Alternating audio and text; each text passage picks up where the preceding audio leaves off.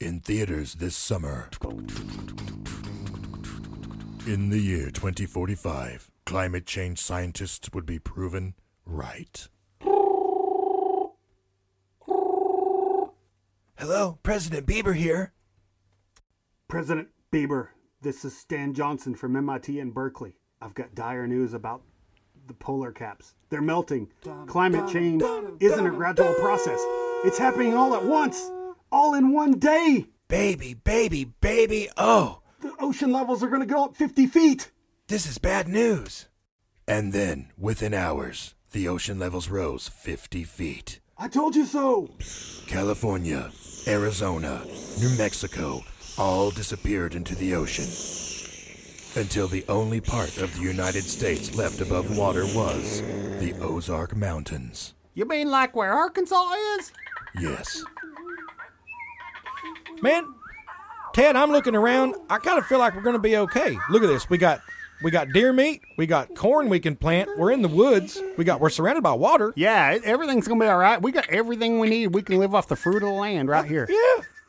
but no sooner had they retreated to their mountain oasis from the rushing waters than they would come face to face with the most fiercest predator on earth. In fact, cousin Billy's down there fishing right now. Billy, how's the water down there? You getting a bite, buddy? What is that? Pass him. Dude, that that's a damn fin. That's a fin That's a sticking fin. up out of the That's a dorsal fin. That, that's about 20 dorsal fins. Billy, get away! Get away from there, Billy! Holy shit, Billy! Coming this summer. Sharkensaw. Hey, Hillary, come down and put your feet in the water. Quiet your mind. Ever since the earth has circled the sun, there have been fantastic tales of wonder and mystery that the faint of heart dare not discuss.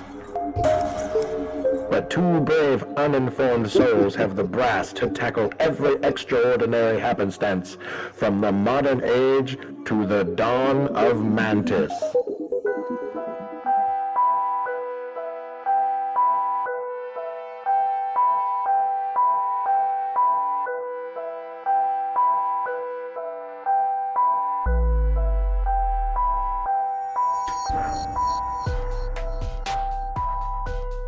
Okay, Joe, you win the bet. We could work Shark and Saw into a bit. You're right.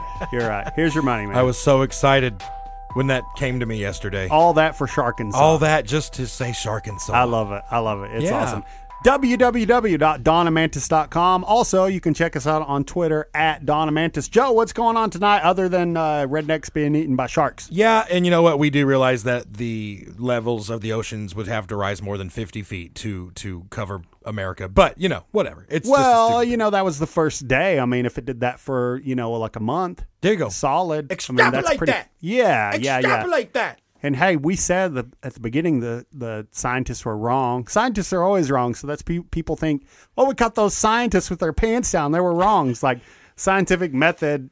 You know, it's kind of designed to Exactly. if something's wrong, they change your mind. That's so all we talked about that before. Scientists are just always trying to prove each other wrong, and that's good Yeah, or right or wrong, they don't care because the truth floats to the top. that, yeah, that's right. Hey, that's that's good. I like that. you should be quoted on that. The truth floats to the top. Yeah. Well, next next week we'll hear like Neil deGrasse Tyson say that in in something. Oh, It's like, oh, he's listening to us. I'll copyright. I'll trademark it, and I'll sue his ass. Uh, I don't think so. NGT. I will sue ND, you for NDT. Your freedom of speech. what you know? I don't know. Uh, we kind of have a freedom of speech, right? So Sure. Anyway. Uh, so anyway, uh, Donna Mantis, we're here on episode sixty-five. This episode's called "The Phantom Barber of Pascagoula." Yeah. Is that correct? Yes. I, I I know nothing about this. I just had to type the name. It took us a minute to spell check it and stuff to make sure we were right. But uh, Joe was actually spot on. He knew he knew the spelling, but I did not. So uh, Joe, what do we got for this one? You got any rants or raves or anything before we get going on this well, episode? You're very well aware of this. No, uh, unlike usual, I've got my cell phone basically on my lap throughout this. So, really quick, and I'm, I'm not going to say his full name because we don't really know much yet. Yeah, sure. But a, a friend of mine uh, that I that he was in my band uh, for about four years. he played bass for us and uh, left only what two and a half three years ago. Uh, But I've still kept in touch with him. Super nice guy. Very nice guy. Uh, he was on the road with us, like I said, for four years. Named Jeff. Uh, a few days ago, he he went missing, and he is still missing. So it's it's been on the news. It's all over. Yeah, all and this isn't a bit. No, this is actually this is. It's kind of hard to be so silly, and then all of a sudden we hit. I know. so serious. So I just want that. I repeat, this is not a bit. No, not a bit. Uh, he's he is he is gone. He's been missing for over 48 hours, I believe. Uh, his last Facebook post was uh, three days ago. I think he's been gone two and a half days. Yeah, Uh, right now, we're in that weird phase where you keep hearing all this stuff, and and I man, my phone's just been blowing up with all these people. What's going on? Where's, where's Jeff? What's happened? And and uh, uh, uh, my, my I'm in a text group with my bandmates, and we're all any anything anybody hears like literally seconds ago. Uh, uh, James, who we've had on the show, sure. Yeah, he texted me and he said that they think they found Jeff's car at a nearby lake near his house. That's never good. I don't think. yeah. No, I don't know. Uh, so anyway, yeah, this is developing. Literally, I I only found out about this just hours ago. So this is, uh, you know, uh, Yeah, developing man, as we speak. that's terrible. But he's a very, I mean, he's a single guy. He was never married. Uh, he just works and and and goes home. He, I mean, this guy lives on a, a fairly predictable schedule. I mean, because I've known him for eight, seven, eight years now. Mm-hmm. Uh, he goes out and plays music on the weekends with different bands, and that's all he does. I mean, Yeah. he's a very straight laced dude. So for him to just miss days of work, not speak to anybody, his parents live right next to him. Uh, I'm not. I don't know this, but I assume they may have made the missing persons report. I don't know. Sure. Yeah. Sure. No, no one knows anything right now, uh, but except for Jeff's gone. He's just gone. So, uh, and it's very uncharacteristic of him. So Yeah, it's my hope when I first ho- heard it was just that he just decided like, well, I'm done with all this. I'm gonna, you know, I'm gonna do something spontaneous and drive out west or something. yeah. you I- know? hopefully so. Yeah. I hope. Yeah. I So- don't. It's unsubstantiated that his car was found by the lake, but that's just a report. But Yeah. you know how this. We're in that time where we're going to hear a million things. Yeah. And Sure. so I'm not latching on to anything yet. I'm just going to Yeah. see what what shakes out. And and uh, anyway, as the story unfolds, uh, wow, I never thought we would be like no. possibly doing a Where on Earth Is episode on a friend of mine. It's Yeah. crazy. yeah. Yeah. That's that is crazy. But uh, so yeah, I, I don't as right as of right now we don't know. maybe it's something, you know, where oh, it's all said and done. It's something kind of trivial and you know misunderstanding, or he told somebody he was going somewhere and it was miscommunication, or I don't know. I don't know either. Hopefully, it's something like that. Hopefully so. Yeah. So anyway, we will So- keep you updated on that. Yeah, sure. I mean, that's near and dear to us. So you know, Yes. come on, come on back home, Jeff. We're ready. Yes. So that's not music. That's not a rant or a rave. I do have a really quick rant. I'll keep it ah, I, really lo- short. I love rants. So I predict that within the next ten years, the Super Bowl halftime show will be. And you know, I don't know who's going to be a famous female pop star ten years from now, but let whoever that is, it's going to be her, right? And it's just going to be a stage with no one else on it, and there's nothing else on the stage except for a gynecological examination chair with stirrups. And she's just going to walk out, sit down on it, and and and the stirrups are just going to spread, and the camera's just going to go up there, and that's just going to be it. Because what else? Where else is there to go? Where else is there to go? Yeah, it's it's. uh I will say this. It's uh that's probably the kind of stuff they do in their shows. So I guess you know, there's been. I don't know if you're tuned into the interwebs like I have been a little bit on this, um, just Twitter and stuff like that. But there's a lot of like back and forth. You know, people debating this same thing, and basically the way I kind of look at it, and something that I haven't read into a lot is, and I'm not really even taking anyone's side other than I don't know if a lot of people have thought it. It's like those ladies, those fine ladies, um, and I don't mean by you know, I don't mean like finer than the frog here. I mean like those ladies, whoever they are, Sure, their- oh sure. J J Lo and Sure. whatever. Sure, um, Shakira. Yeah. I think that's what they do in their shows. Yeah, I mean, yeah. that's their shows. So whoever booked it, I think that's kind of the, you know, it's, I- you know, I'm not trying to go all like PG or something and say, oh, that's not family entertainment. But I kind of like it to be more music based than the dancing. And that's probably my biggest part with my biggest problem with it is this is not so entertaining. But you and I are rock band guys, so we're gonna like if they, you know, get some crazy rock artist out Well, there. And why is it that way with females? I don't need to see Dave Grohl's taint to be entertained. I just need him to play music and sing. Why is it if you're a female suddenly you, that's I mean, that's that that's that genre. I mean, that's just that's just what people are into. So they they mix the sex and the music, and then it's like a it's all that's all that. I mean, Yeah. I if that's your cup of tea, but the thing is, is is uh, I'm not trying to be the church lady, but it's a little much for uh, network TV. Well, I, I didn't watch the Super Bowl and I didn't watch the halftime show, but the on my news feed it popped up like Yeah, people sure. going nuts over halftime. So I watched it. Yeah, And uh, yeah, I was just like, "Hey, who the hell that's a football fan is watching the, it really uh, maybe I'm Yeah. maybe I'm not being fair cuz when I think of a football fan, I just I know everybody likes football, uh, almost everybody. But I just think of just uh, the Bears. I think of that guy. I'm like, he doesn't give a shit about these gals. yeah. Uh, but maybe that's probably wrong. Well, I mean, uh, there is some debate, and you got to give them credit. Like some people are saying, well, here's you know they'll post on Twitter pictures of the cheerleaders and some of the stuff there are videos of the cheerleaders and some of their dances. Of course, I you know I see some of that in some of the NFL teams. They have that. I don't watch a, lot, a ton of NFL in, in college. I used to, but um, some of the stuff they do is pretty provocative. But it's not like the main halftime show that everyone's watching. I guess it's just kind of something on the sidelines. So I don't know. Yeah, I think it, the debate can go back and forth.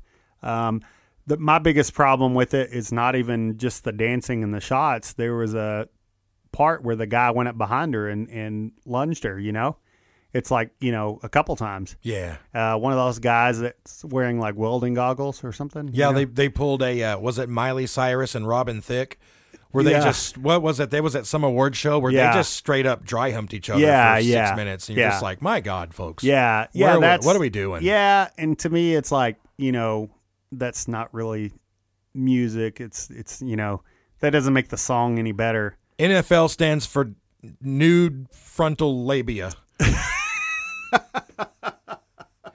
it was it was much because it was a little much. I'll agree with that. I, I totally agree with that. Oh, it's Oh, okay. It. I even posted on someone else's post. I'm I'm I'm super proud that I'm posting on someone else's.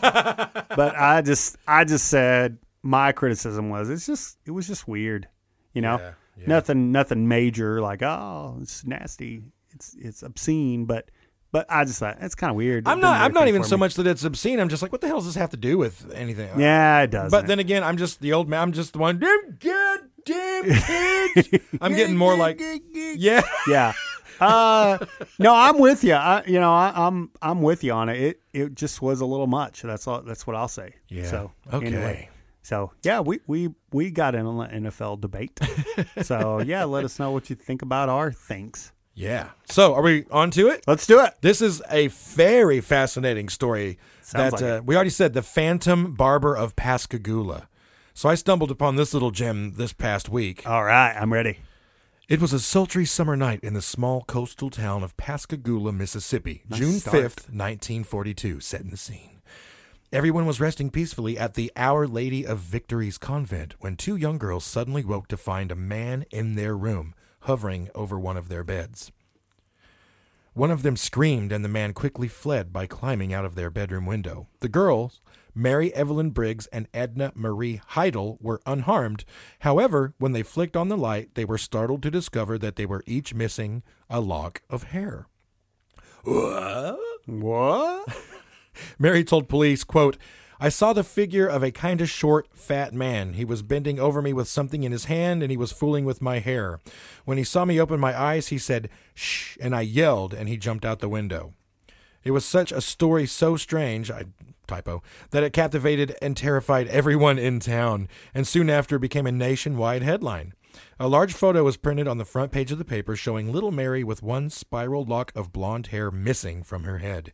No one knew it then, but this was only the first in a slew of bizarre incidences by a man who would come to be known as The Phantom Barber of Pascagoula. Dun dun dun. yeah. So he cut us cuts the hair and run, right? You know. Cut and Run. Yeah. Cut and run. That's where they got that euphemism, right? Or That's the, it. Or the what? That's not a euphemism. What's that called? A, a idiom. Idiom. cut and run. Oh, euphemism. We should oh know all about idioms. Yeah, we We've did two ep- episodes. Yeah, exactly. I'm embarrassed. Oh. Go back to the idioms episodes, guys. They're awesome. So this guy would strike again just a few days later. The phantom barber slit through a window screen and snuck into the room of six year old Carol Peattie. As she lay asleep next to her twin brother, he quietly snipped off a few locks of her hair and slipped back out of the house undetected. When little Carol awoke the next morning, she was horrified to discover she was missing some of her hair. The authorities were called and soon found their first solid clue. The barber had left one sandy, bare footprint on the floor under Carol's bedroom window. Her parents were mortified to realize a total stranger had been in their children's room and no one knew where he was. Yeah. Wow. Yeah. One so he was barefoot too, Yeah. on top of everything else. Yeah, that's crazy. Maybe that makes him walk quieter. Ooh, there you go. Oh, yeah. Oh god damn, I wore my tap shoes to this. I forgot. he stops for a minute. and I'm Anywho. Who's the white Christmas guy? Uh, um, Danny Carey? Or not Danny Carey, that's the drummer for Tool. Jesus God. wow. How could you be further off? I don't. well, because like, wait, listen, it's uh, I'll I'll explain.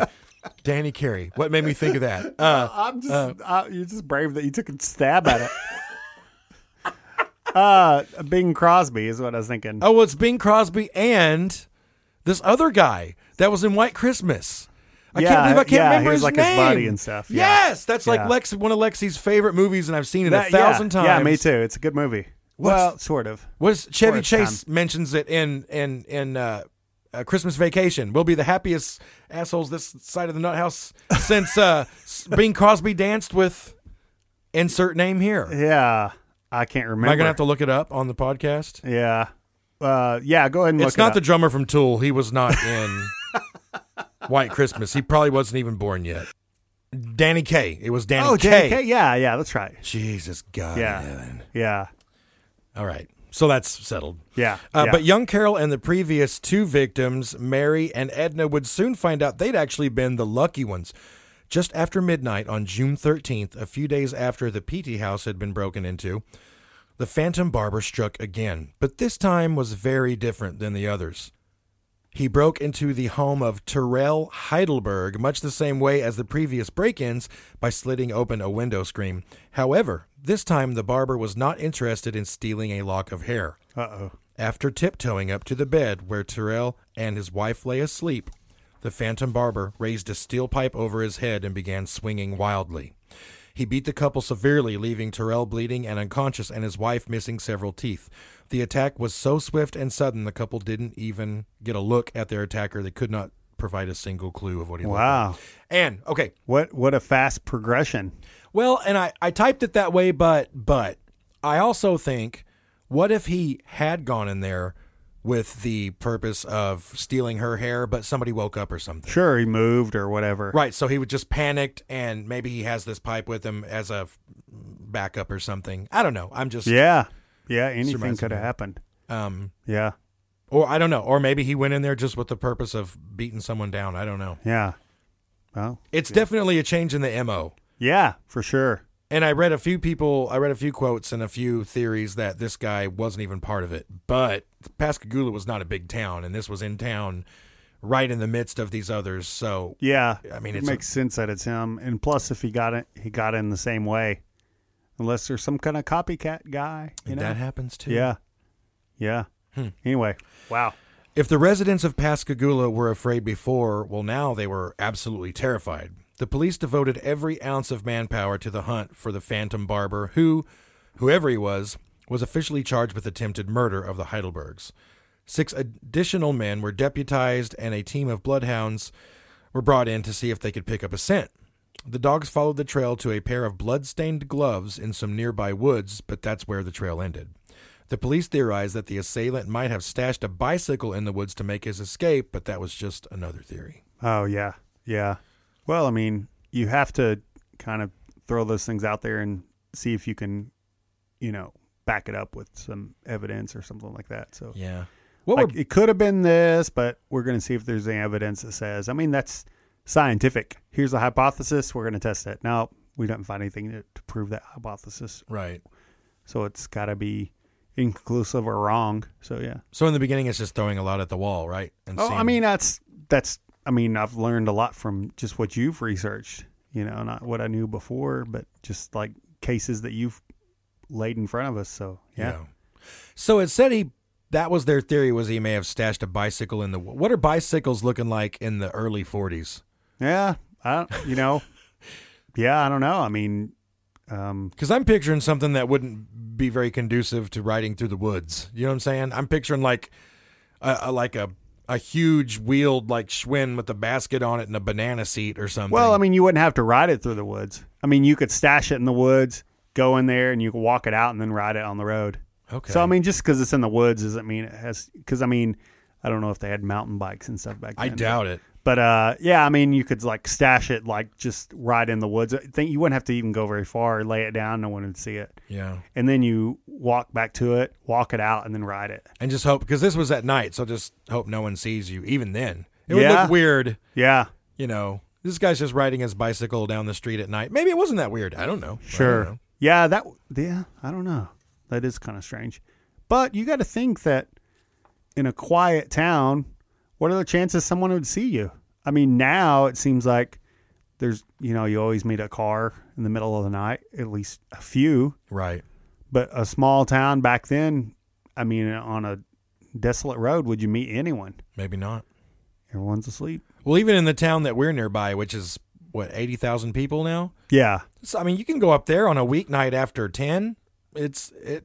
You could probably walk around a little bit and not get seen. Yeah, I mean, sure. it, it goes to sleep. You know what I mean? Yeah.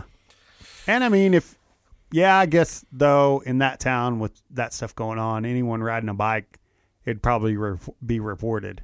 Yeah. But even if it was, like, we saw a guy riding a bike in the middle of the night, it's like, okay, well, how how could you find that person? Exactly. Yeah, it'd It be would be kind of a- hard to. Anyway, Yeah. yeah. Well, the Phantom Barber of Pascagoula struck one final time. This was a really short, like this whole thing only lasted two or three weeks. Okay. True to his MO, he slit through a window screen and broke into the home of Mrs. R. E. Taylor. But unlike his other victims, evidence suggests that he used chloroform to incapacitate this victim, and police wondered if this method had been used on any other victims. So I said Mrs. I believe it's Miss Taylor had been if she had been subdued by chloroform, this was still the barber's ballsiest break-in yet, because along with her was also her husband and two of their children asleep, all in the same room. When questioned by police, she said, and I quote, "I have a, I had a vague feeling of something passing over my face, and then when I woke up, I was feeling ill." Once she had her wits about her, Miss Taylor also noticed that about two inches of her newly permed hair was missing. Wow. So they based that, you know, going by that testimony, um, it's very likely that he did. Nobody else said anything about that though. Yeah. So maybe he was progressing and thought, man, I mean, you know, maybe I can do a little bit more if I do chloroform. However, there was three other people in the room. That- Yeah. That, he prob that it doesn't sound like he did chloroform. yeah. I don't know. That's a lot of conjecture there, but uh, It seems like a way you could catch them is like, like, have some lady walk around with like blonde hair and she just gets a perm and just like make sure like, okay, today this lady's gonna go to all these different stores and just like make sure she's seen. And she goes into a house and then she goes down to the basement and then you have like some cops in there, you know? yeah, she just goes all over town, just showing off my new perm Yeah. before I go home to 123 East Baker Street. I sure hope nothing happens to my new perm. On 123 East Baker Street, yeah. where I'm going to be going to bed at promptly nine o'clock. And it's awfully scary. No one lives with me. And I usually don't lock my door. Yeah. He wouldn't even need to cut my window. I don't have screens. She turned into Minnie Pearl right at the very end. my winder. Oh, I don't know. I'm still stuck on that Arkansas bit. Hey, this is in Louisiana, so we should be using that accent. Oh, okay. Okay. Even I, I don't have that. I I. I, have one accent, and and I just do it at different volumes. I think I stole that from Chris Farley. I think Chris oh. Farley said that. Oh. He said he though. has one impression, just ten different volumes. Oh, okay. and and a lot of people that were on SNL with him and knew him, and they were like, "No, he's the greatest." He's you know, Matt Foley was the loudest of them. yeah. yeah. I like some of his ones that like people won't talk about. I like the I like the guy that uh, on Weekend Update and he does the quotation mark thing. Oh yeah. He's like, "I'm not what you call literate." I have a little bit of a weight problem. Yeah, yeah, exactly. I have a, uh foul stench Yes. coming from my underarms. yeah. What about when he was interviewing? Like, he Oh no, that was a great one too. Paul McCartney's like, Yeah. do, you- do you, oh, we just talked about this with Cody on the last did, episode. Do you remember when you were in the Beatles? That was awesome. that was awesome. He's like, yeah, I remember that. Yeah. You you said that the love you make is equal to the love you take. Is that true? I forgot about that one. And then Paul McCartney rambles a this long answer, and he's like, "Awesome, Awesome. yeah, yeah." So, in a span of less than two weeks, the Phantom Barber had broken into four homes, beaten two people, and stolen locks of hair from four females. Residents of Pascagoula were in a near panic. People were locking their doors and windows, buying guns, getting guard dogs, and leaving all the house lights on overnight. Then, just as suddenly as they had begun, the attacks stopped. Despite all the break ins, they only had a couple of footprints and one pair of bloody gloves as evidence. Uh, this was ages before DNA, and there were no fingerprints left behind either. The only eyewitness was little Mary Briggs, and her description was rather vague. The attacks were seemingly over, and the newspapers, though, continued to print stories about the Phantom Barber of Pascagoula. Police continued to follow leads and search for clues. Everyone had a theory of what the Phantom's true identity could have been. It was the talk of the town. Sure, it was.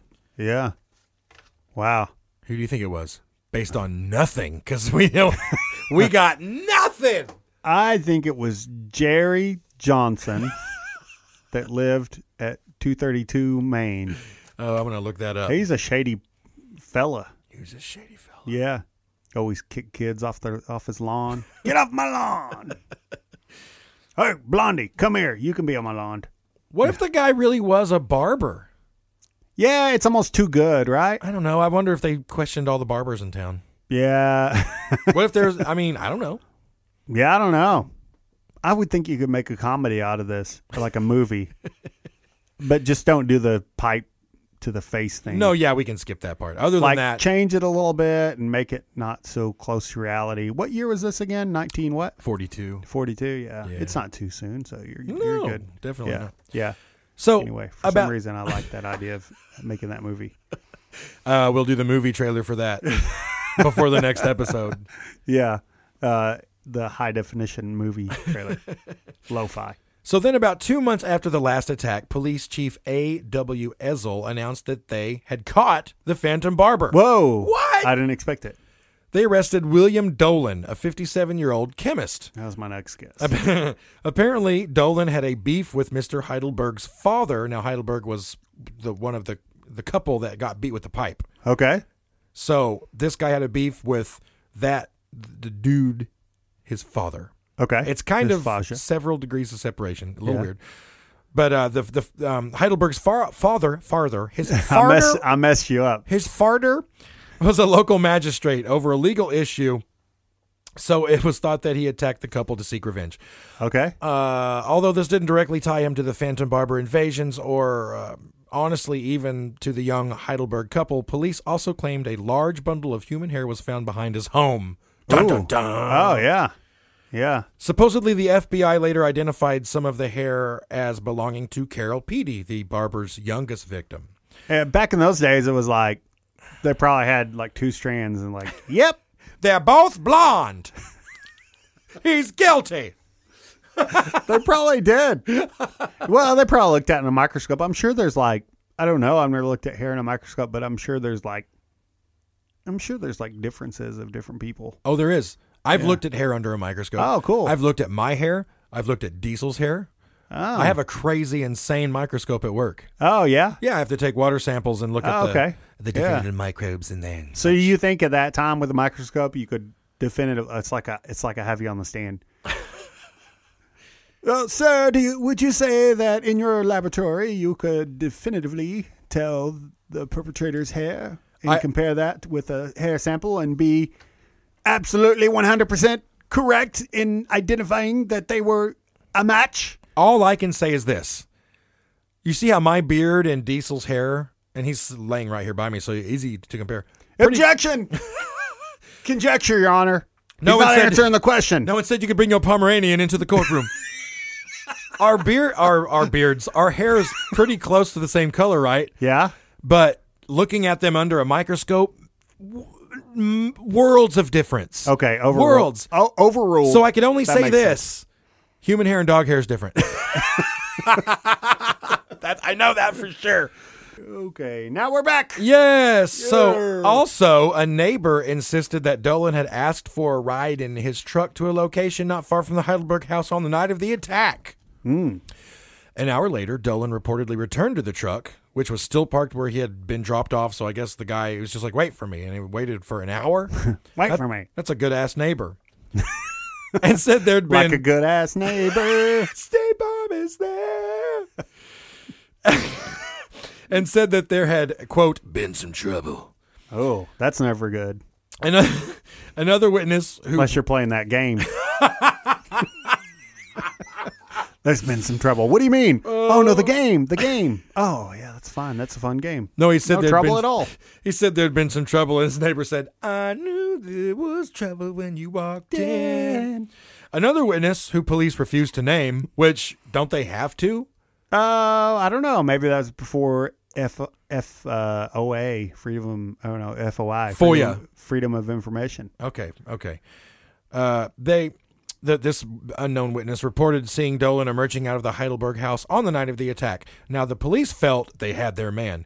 And although they also had an alleged link to the cutting of little Carol Peattie's locks, Dolan was not charged with any of the hair snatching crimes. He was instead tried for the attempted murder of the Heidelbergs. As for a motive, get ready for this. Police, uh, it's just so. Police theorized Dolan had conducted his one man reign of terror to frighten local residents and weaken military morale.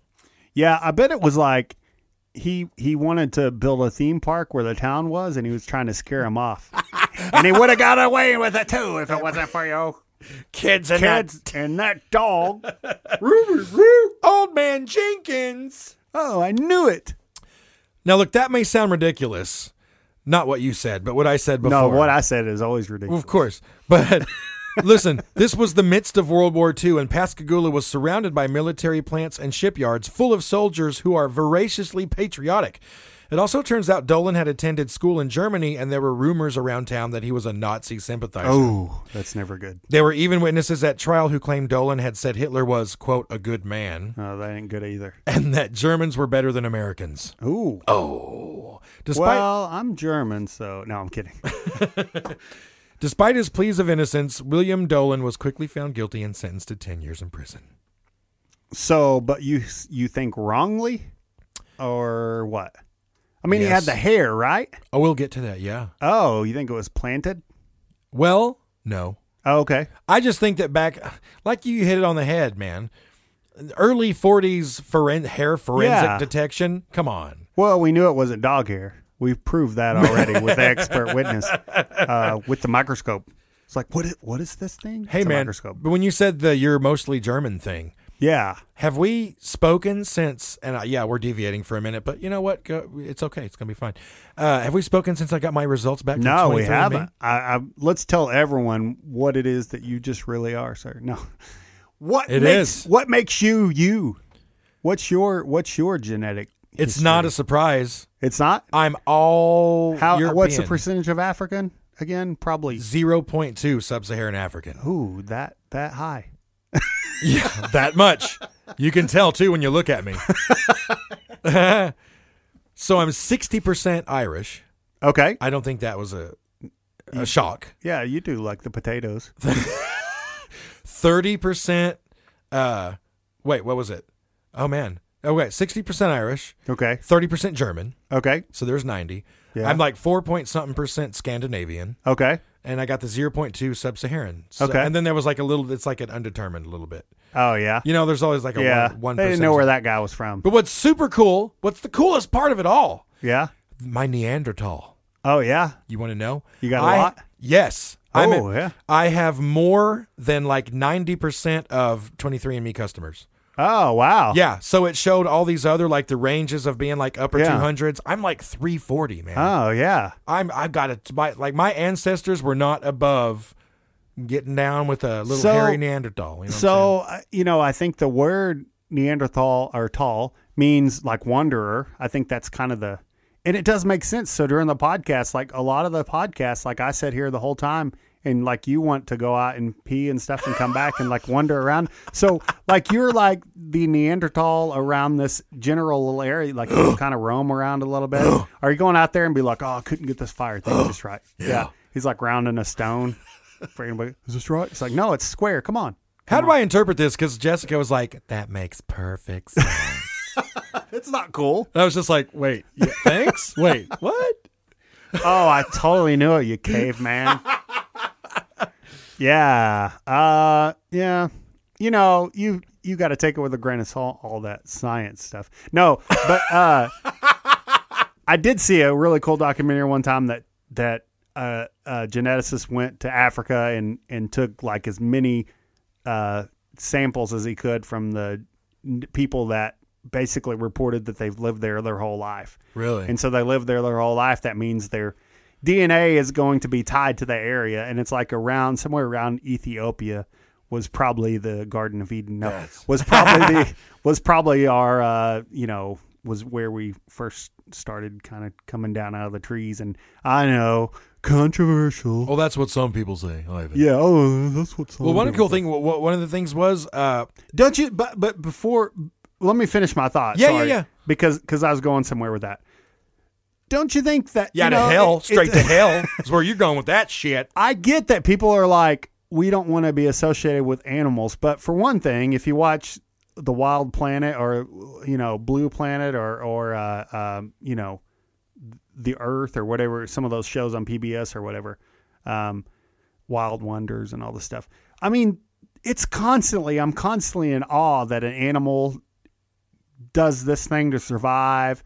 Uh, you know, has this behavior that's a lot more intelligent than you would think. Like, lives in these barren landscapes that, like, we couldn't survive in. We'd have to be like, hey, I, I need Amazon to send me something. You know, I'm about to die here. You know, it's like, like, yeah, we're pretty smart, but I'm just gonna say, like, why is it that it's like us, like human, awesome, animal suck? Uh, here's the thing, like, let's go, let's go pound per pound, pound per pound against any animal. Like, let's let's fight a raccoon one on one.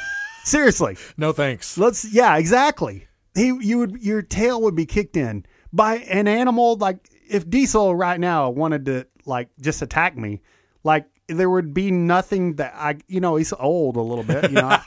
But I mean, it would just be like, get him off, get him off, push him back. I'd be like running out the door, like trying to get away from him. Yeah. It's in in, in what's he weigh? You know? 14 pounds. Yeah. See, fourteen pounds. I knew that way too quickly. I know that exactly. yeah, but I'm just saying, like, you know, outweigh him by over two hundred pounds. It's like,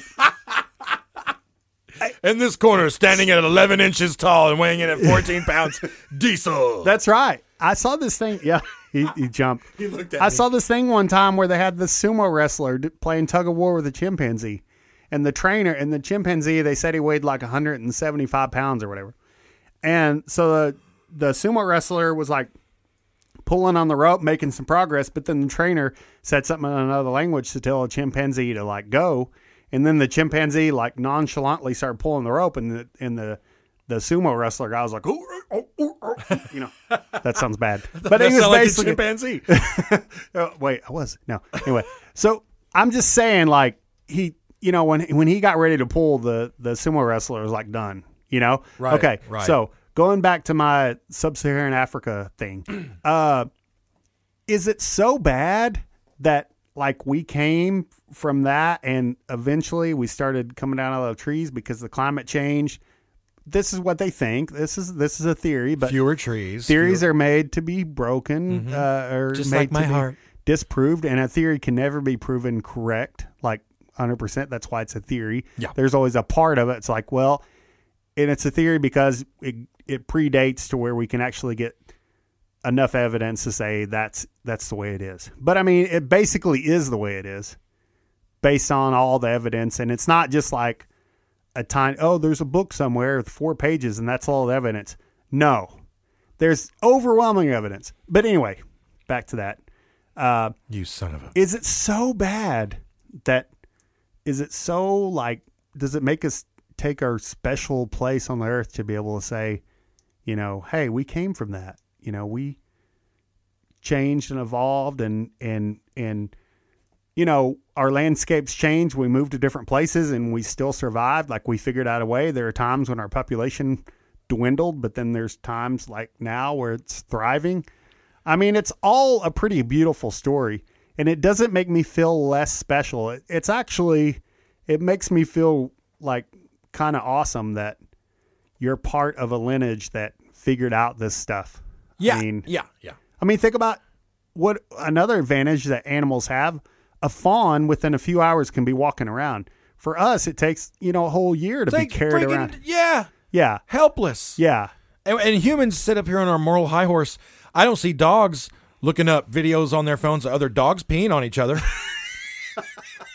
we look down on animals. Think of some of the stuff humans do. Well, uh, revenge is very rare in the animal kingdom. Yes. Yeah. Uh, I mean, and just like, uh, you know, would Diesel jump in someone's window and cut cut the doggy hair off and run away with it and hide and like, oh, I hope the cops don't catch me. It's like, no, no. I mean, he's going to do all this stuff right in front of you and he doesn't care if you know it or not. It's not like, I mean, some dogs like hide a treat or something, but you Yeah. know, And you know, I mean- cut your hair off and run away. Having said that, I do know that, like, you know, if you leave a male dog around as a daughter dog, that they'll try to mate. That's so, I mean, messed up. They're not super uh, high up on the morality scale. No, but, they're still, just hey, we're just all animals. We're just all mammals in in the animal just do it like they do on the Discovery Channel. I was hoping you wouldn't do that. No, it's cool. It's cool. No, it's actually I, I commend you for coming up with that. But I'm just saying, like, we're not so special, but we're not so, you know, we're not so bad. We're not so good. We're not so just different, you and I. yeah. We're just we're part of the planet too, just like they are. Yeah. Just because we think we're like so much more rational. Um, yeah. Where's you know, you got the pound for a dog that's lost and and uh you know, they get euthanized if they don't find someone and every once in a while you get a dog that bites too much and they get euthanized for that, right? Euthanasia. Uh but we don't have like you know, hey, you don't ever see on the news like, oh, the city's talking about a you know, two cent millage because we have to build four new pounds. They're- overcrowding. There's too many of these dogs that can't control themselves, and they're they're a menace to society. Yeah. And you know, it's like you know, you don't we don't have that. You know, they they do that. They do you know, but we're so much better than Yeah. them. He pointed at Diesel, who's asleep on the floor at my Yeah, feet. sorry, I forgot. He's it's, my little buddy. I forgot it's basically radio. anyway, so that's my little rant, and I've I think I've said the same rant before. We're not so special. Come on, get off your high horse. Yeah. How did we get to? So, oh, DNA. That's DNA. how- I yeah. remember. I, I'm mostly sense. European, by the way, too. Yeah, me too. Yeah. Nothing, nothing cool in there. I, I take that back. European's cool. What the hell? Irish is cool. I'm proud. Yeah. I'm proud. Yeah. They they uh, German's you know, cool. come to this country, and uh, my my German ancestors were here. Well, the ones with my surname were here way before Hitler and all that stuff. We were already here. We've been here since the 1700s. So. Yeah. It's like if I ever say, "Oh, German ancestor," oh, oh, hi Hitler, and all this stuff. It's like, No, yeah, no. it's, it's awesome. That's I know where my German side. That's mostly my mother. Yeah, well, my grandma, uh, her great grandparents, I think, came from. Anyway, the time frame is that they arrived in America after slavery and before Nazism. yeah, So they're right in that sweet spot. Sure. So you can't, you know, no one can blame me for shit. yeah, exactly. We got in that sweet spot. We we didn't have anything to and do with hey, one of those things. Something that's not brought up a lot is when Hitler is rising power. There's a lot of videos of people that um, were Germans, and they could tell that it was a pretty scary time, and they were crying, and they still did the High Hitler thing, but they were crying. And a lot of people said, "Well, they were so passionate; they were crying." So there, there were people that were afraid because they knew the, um, you know, the downfall of their country, which it was in a bad place to begin with. But you know, they knew tyranny when they when they saw it. yeah. So, You know, let's not say everyone was on board.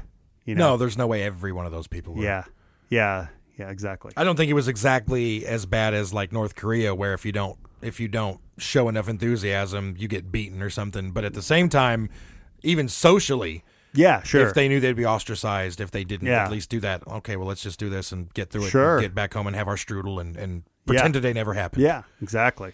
Yeah, All right. I mean, you could never really put, you could really never really paint that picture completely enough to to encompass everyone's feelings. Right. Yeah. So yeah. Very good. so, despite Dolan not being charged with most of the Phantom Barber's crimes, the people of Pascagoula felt like they had put away the right man, and they started to feel safe again. William Dolan would sit in prison proclaiming his innocence for the next several years. Then, in 1948, new Mississippi Governor Fielding Wright reviewed the case and asked Dolan to take a lie detector test. We know now that that's like throwing shit at a wall. It's 50 50. but Dolan agreed and he passed the polygraph With flying color. with flying colors. He was given a limited suspended sentence and then eventually set free in 1951. Uh, but this time, by this time, he was in his mid 60s. Huh? To this day, many people still believe William Dolan was the Phantom Barber of Pascagoula. I do not, but that's Okay. me. All right. Even after being released from prison, the stigma of the Phantom Barber continued to follow him. What little information exists about Dolan after his release suggests his later life was not a particularly happy one. He tried to open a business in St. Louis at some point, but it reportedly failed, and he eventually left his family to wander the country as a vagrant. I could have told him not to open a barber shop. That's what he did. I didn't even think about that. It's like I've got the little red and white spinning sign and everything, and no one comes. It's like I guess I'll go back to my night job, He's like, slitting screens. No, I don't know. I don't know if this guy did it or not. Yeah, I'll, I'll relieve you of those locks, wink, wink. Come on into my barber shop. If you don't come in here, I'll come to you. Oh, he's he tried to do a, a, uh at home barber service, a house call barber service. Little off the side. Yeah, Yeah. Weren't you that guy? I even do night calls. Eh? That's so stupid. That's good though. That was good. Dolan's wife eventually identified a body floating in the Mississippi River as belonging to him and had it buried in the family plot. While there was some speculation that a vagrant later spotted in California was really Dolan, nothing more was ever heard of him after this. Wow. So, in closing, it's a little bit of a shorter episode, but whatever. That's all right. Was William Dolan the Phantom Barber of Pascagoula, or an innocent man caught up in local hysteria? The only link between him and the Heidelberg couple was an argument he had had with one of the victim's father. That and the alleged sightings of Dolan around the Heidelberg residence that night. However, I find it hard to believe someone planning on perpetrating a crime is going to hitch a ride from a neighbor to and from the crime scene, right? Yeah. Doesn't seem very. Doesn't seem like a great idea. No, no, I think that'd be ridiculous. And the supposed matching of a mat of hair in Dolan's yard to little Carol Peattie, I shudder to think what early 40s pre-DNA forensic science led to that science led to that conclusion. And as for the motive of Dolan committing the crimes to try to shake American moral morality, I guess due to his uh, unsubstantiated German loyalties, to me that seems asinine. But maybe too easy. Too easy, right? Seriously. It's like too easy to be like, oh, see, dirty German. exactly Yeah. because of the because of the, the the climate of the time. Sure. And like I just I say that and that's what I typed. But maybe the uh, frantic anti-German climate of the time it uh, made more sense maybe in that time. I don't know. Yeah. This far removed from the crimes, it's hard to say whether or not he really was the Phantom Barber. If he really was, there's no solid proof. But to play devil's advocate, he may have passed a lie detector test, but we know now that a polygraph is no more than 50 50 accuracy, like we just said. That's why it's not allowed in court. So just passing the test doesn't make him innoc- innocent any more than having a tiff with the victim's father made him guilty. So I ask our podcast listeners and you, Ivan, what do you think? Was Dolan the Phantom Barber of Pascagoula, or Well- did the real perp get away with it? I just, I, I guess I'm, uh, you know, I'm kind of uh, thinking of too many TV episodes I've seen, but I just kind of think that if you find the guy that did it, you would open up some like, like bookshelf and you'd kind of hit it with your arm and it would fly open and there's a secret room and then there's like a light shining down and there's like all these locks of hair like hanging, you know, You know, and it's like little souvenirs like they that he picked up here and there. Yeah. and there's there's like fifty instead of just like four because there's way more that someone's like, oh, my hair's a little bit shorter. You know, he starts off with just a little bit. Yeah. Man, he would have not, you know what? He would have been a hero if he just would have given legit haircuts. Instead, like where the where the ladies would wake up with their hair all styled, they got like the Jennifer Aniston. Go, they're like, "This is fantastic. Who did this?" This is fantastic. Who's Jennifer Aniston? yeah, but uh, she won't be born for fifty years or forty years. But anyway, whatever. no, no, no. I get what Um, you're saying. But yeah, or just uh, hang out at a barbershop, become friends, and after a lady leaves, be like, hey, uh, what are you gonna do with that hair? Can I have that hair? But I guess it's not taken in the same. I mean, he probably gets off on the the entire exercise, slitting the windows with his shiny barber scissors, Yeah. and he climbs in there, chloroform, grabs it, goes. Yeah, I mean, there's probably something in the chase. How do we explain the Heidelbergs that got beaten? Yeah, I don't know. I mean, I think I think the most plausible thing is that the guy moved and he thought he's waking up or something. But why do you have a pipe? Did he always have a pipe every time? See, that's another. If it's him, is he carrying around? No one else said that. Of course, no one really got a good look at him. Yeah. What if he was just? I mean, he might have always had the pipe every time. What if he? I mean, he's like, and he probably thought about it. It's like, if they wake up, I'll have this pipe. What if he's like, you know what? Cutting cutting the hairs off cutting the hairs off is too easy. I'm gonna beat it off him. oh, yes. That's stupid and With this pipe. with this hair pipe. And then, then it can be Mr. Dolan with the pipe in the conservatory. No, I don't just- You went to Clue. He went to Clue. Everybody. You I went to did. Clue. I tell you, it was just a lead pipe. You know, that was my favorite weapon in Clue. I was like, it's a lead pipe. It's kind of weird. I just love the story, other than the people that got beaten. Yeah, Um, yeah, that was my favorite part. I love that there was some nutcase Yeah. that was breaking into people's houses and snipping off locks of hair. what I thought you were going to say at the beginning is I thought you were going to say did the hair for a while and then it turned into rape and then it was murder. I was totally ready for all that. the progression, yeah. yeah, the progression. But You know, it's weird. What and why did this guy only do it for two weeks? That's so random, so bizarre. T- there Less had to than be two a weeks. reason why he quit. I mean, there had to be a like, obviously, but you know, could have been anything. I mean, here, if you want to go on a deep dive, I'm sure someone's done this. I'm sure someone's done this. Just look at all the obituaries right around th that area at that time. Maybe someone died, You just think he passed away, and that's why got hit by a car, hit by a bread, tr- bread truck. I don't know. fell on his scissors. Yeah. Or moved. Maybe it was like a like some kind of person that lived with their parents and they moved away. Maybe it's like a 20 something. And they just moved away. Oh, this was during World War II. What if he got dra- was it wait was there a draft? Yeah. There was. Yeah, there was a yeah. There, of course, there was a draft. Yeah. So what if he got drafted? Yeah. That would mean he would be real young though, real young kid. I mean, could not an 18 year old do this? Yeah. I mean, totally. Man, if he's already doing this at 18, Yeah. what a weirdo. I like. Went to the war, died in the war. There you go. So is that our theory? We we got like an I don't 18 year old know. kid. That's, I'd, I'd hate to put all my chips in on that because that's so, like, such a small chance. I think That's just one thing. I think it was someone else, and I think there's a definite reason they stopped. Either they died or something. I mean, the war thing's interesting, intriguing. Um, what if he could have signed up. I don't know. What if he was a bald man that wanted to fashion himself? What if he was like a follicle Buffalo Bill from Silence of the Lambs? Or Leatherface from uh, uh, Chainsaw Ch- Massacre. Texas Chainsaw Massacre, where I Yeah. can see him in the in like in the mirror in his basement, like he's got the locks. He's Yeah. almost got a full. There's wig. like a record playing with some opera Would you, singing. would you screw me? I'd screw me. he's like putting on his makeup, his lipstick. This is a beautiful flowing lock that I have, different colors. That reminds me of uh, Joe Dirt. I heard that Buffalo Bob stuffed a road flare in your bunghole. no, man, no. What are you talking about? Anyway, Yeah, it's a good movie, man. That's awesome.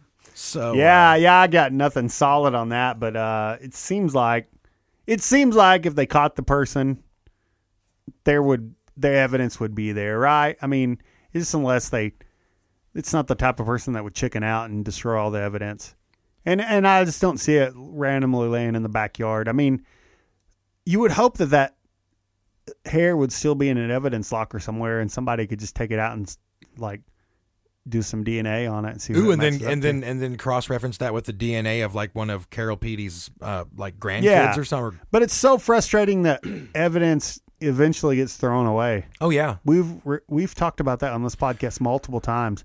Yes. Like all the evidence from these 1957 murders was destroyed. Hell, even early 2000s. Yeah. I've read cases where it's like, well, this is 2002, so they go back and it's a missing persons case or whatever, it's Yeah. a murder, and the guy's like, Uh, Yeah, uh, that evidence locker's empty now. Yeah. And uh, ain't nobody really knows where it went. yeah. it's like, are you shitting me? Really? It was an open case.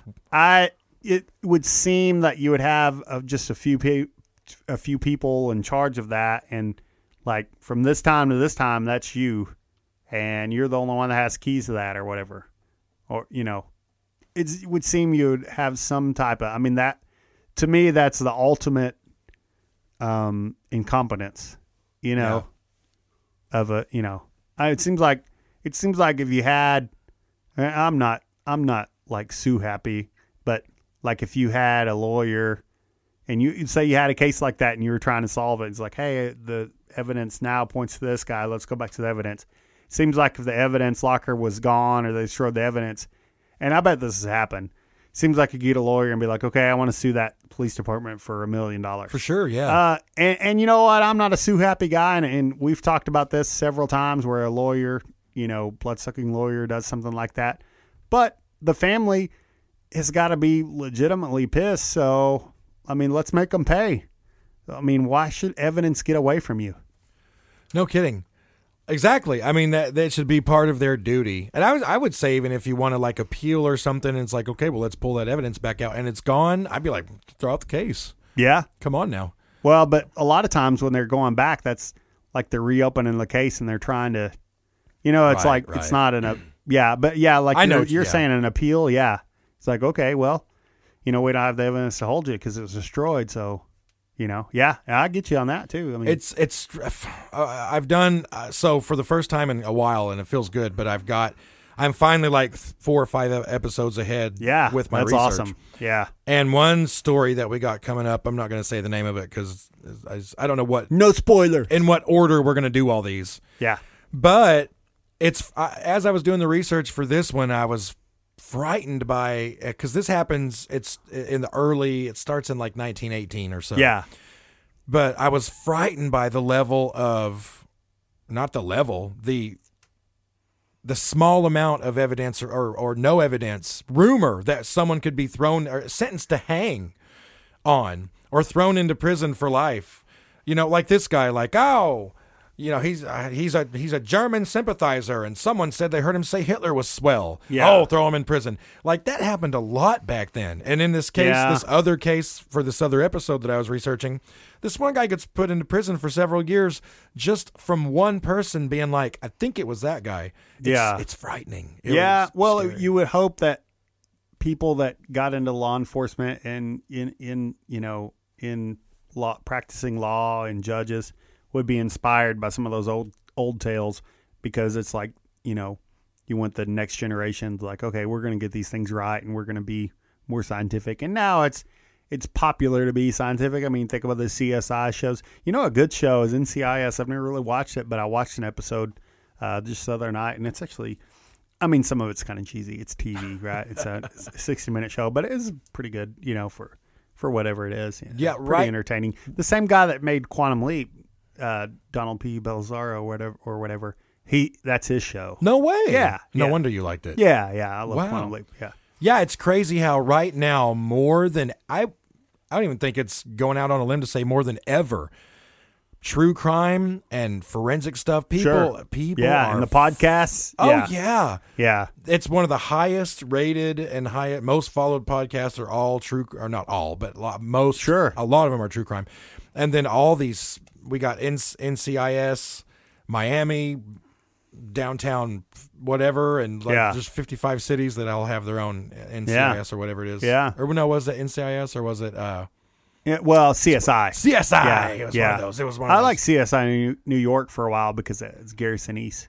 I love Gary Sinise. and and you'll love him even more when you heard about what he did. He he uh, took a bunch of veteran families, their families, like uh, the moms, the daughters, and I think the dads too, if they were on leave or if they were on leave, and he got a bus, picked them all up, or made them meet somewhere, I guess, and he took them all to Disney World, paid for all the Disney World stuff, paid for their hotel, paid for their food, like a like a charter bus full of them. that is awesome. So I mean, there's no telling what it cost him. Um, that was just like his little throwback to you know the serving. I don't know how I picked him, but I thought it was a really cool story. That's awesome. and hey, speaking of TV and stuff, the other night I forgot how good this movie is. Don't watch it in front of the kids, but uh, on Netflix, uh, I'm not plugging Netflix, but here I go. Dirty Harry, Clint Eastwood. I haven't seen it in years. 1971. Man, that's a fantastic movie. And you know the line that everyone always talks about, like, I know what you're thinking, punk. You Yeah. know, D- did I fire five shots or six? Right. That that's a cool line too. But there's a cooler line in it. So he's in trouble at the beginning of the show because his the mayor and the chief, I guess he shot somebody and in their talk, you know, before before the movie started. That's like pre information or whatever. Uh, anyway, so the the mayor is kind of coming down on him for shooting a guy, and and he's like, "Well, why'd you shoot him?" And he's like, "Well, he was gonna rape someone." He's like, "What made you think that?" And he's like, "He had a butcher knife and he was naked," and and uh, and he goes, and he goes, uh, "I didn't think he was working for the Red Cross." And I thought it's like a good line, and uh, so the mayor's like, "You're right." You know, it's like it was. You just have to watch the movie again to to get the. I mean, the timing and all that. But that whole movie's fantastic. The music, the guy that played the bad guy, I don't know who he is, but it very good, convincing bad guy and somebody that you love to like hate. Love to hate. Yeah. Yeah, you're like ready for him. It's like because it's one of those things, and it's the classic stuff that we talk about in this. Like he ends up, it's like one of those things where a cop. We've it seems like we talked about this episode where the cops like went over the line and like did like an illegal search, and then the guy gets like they got all this evidence to time all this stuff, but it's like well. We got to throw all that out because it's a legal search. Yeah. So it makes you kind of hate the system. Yeah. Yeah. Yeah, and Yeah. Dirty Harry's like, well, fine, you know, he takes the badge. He's like, I'm gonna go get him this time, you know. It's like, yeah. So anyway, it's a great movie. You should check it out. It's it's well underrated, and I think it's a fantastic little flick. We should do like a, a segment on every show where you review like a 45 year old movie. well, and the reason why the reason why I'm I'm picking it out here is because and throwing it out because uh it just aged so well for me. It's just still good. You know, not always can you watch something from 1971 or 72 and say, No. man, that's a good movie." But it's just it was it was well done. I'm just te- I'm just telling you. I'm pleading to you to, to go watch it because it's well done. Yeah, pretty gritty but well done. I have a feeling it probably aged better than the movie with Every Which Way But Loose. Was that Yeah. with, is that with when he had the chimpanzee? Yeah, but that him? was a comedy. So, you know, I, I almost think that comedies are just always funny still. yeah. I think when a movie tries to be serious, it doesn't age well sometimes because it's like, oh, that's laughable. Yeah. Like that part, you, you know, you're trying to be serious, but of course, I mean, it maybe some people like that type of thing. Watch a movie that's supposed to be serious, and Yeah. it's like the Troll Two thing. I love this is a TV show. I love, love, love, love, love, love, love, love Unsolved Mysteries. Oh yeah, me too. And it has its own channel on sure, oh, Roku. yeah, Pluto, Pluto, yeah, yeah. But the reenactments and stuff did not age well.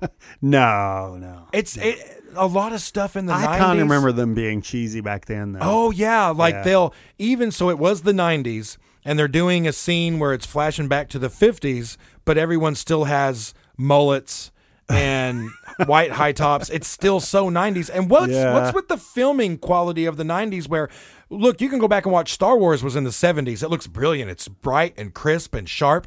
And the all through the 90s everything was just fuzzy. Everything Yeah. was fuzzy. I think that it's just. I think that now everything can look pretty good because it's digital. I think that film. Uh, this is I've thought about that before, and that's that's a good point. I don't know if I'm right about this. Hopefully, somebody can email in and let us know.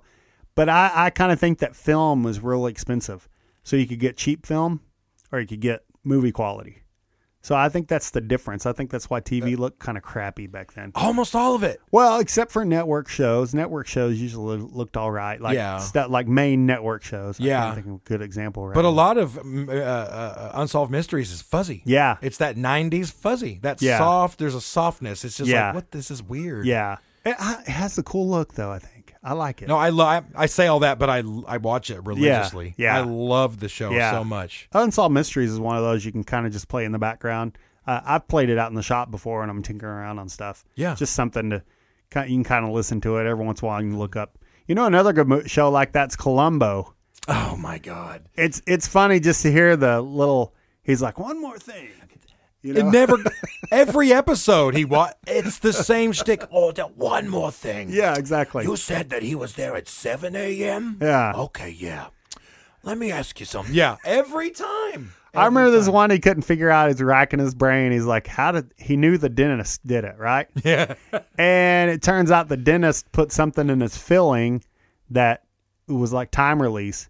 And a few hours later, it like broke through and it was like cyanide and killed him. Oh. So it couldn't tie him to it, or, Okay. or like not cyanide, but some kind of po- uh, odorless, non-detectable poison or whatever. Yeah. Yeah. He's like, I think he did it, but I just don't know how.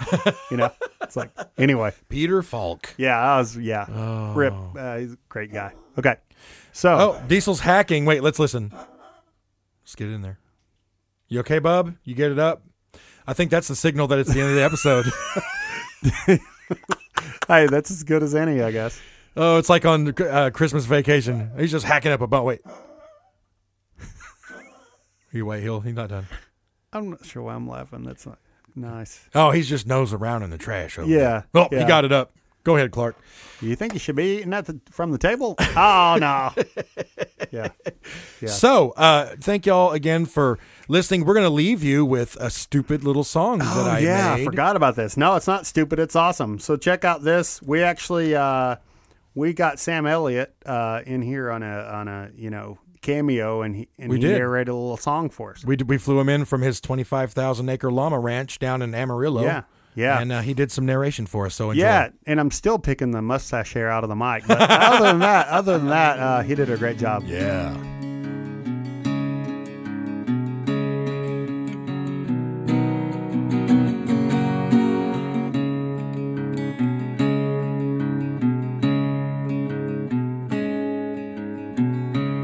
I'm gonna tell you about some fellers I know. A Couple gingers named Ivan and Joe, who started themselves a little podcast, you know. They talk about everything under the sun that they find interesting, spooky, or fun. They ain't trying to impress no one. The remedy to too much time on your hands is take a little listen to the dawn of man tales.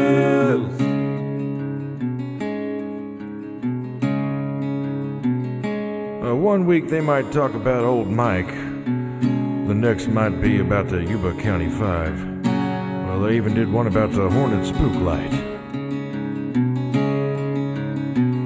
I'm sure they'll carry on for a good long spell. 'Cause this old world's as weird as hell. and There'll never be no shortage of stories to tell.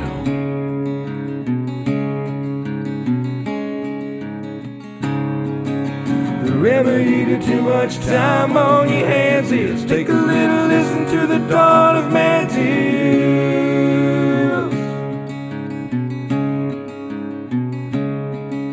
The remedy to too much time on your hands is take a little listen to the dawn of man tales.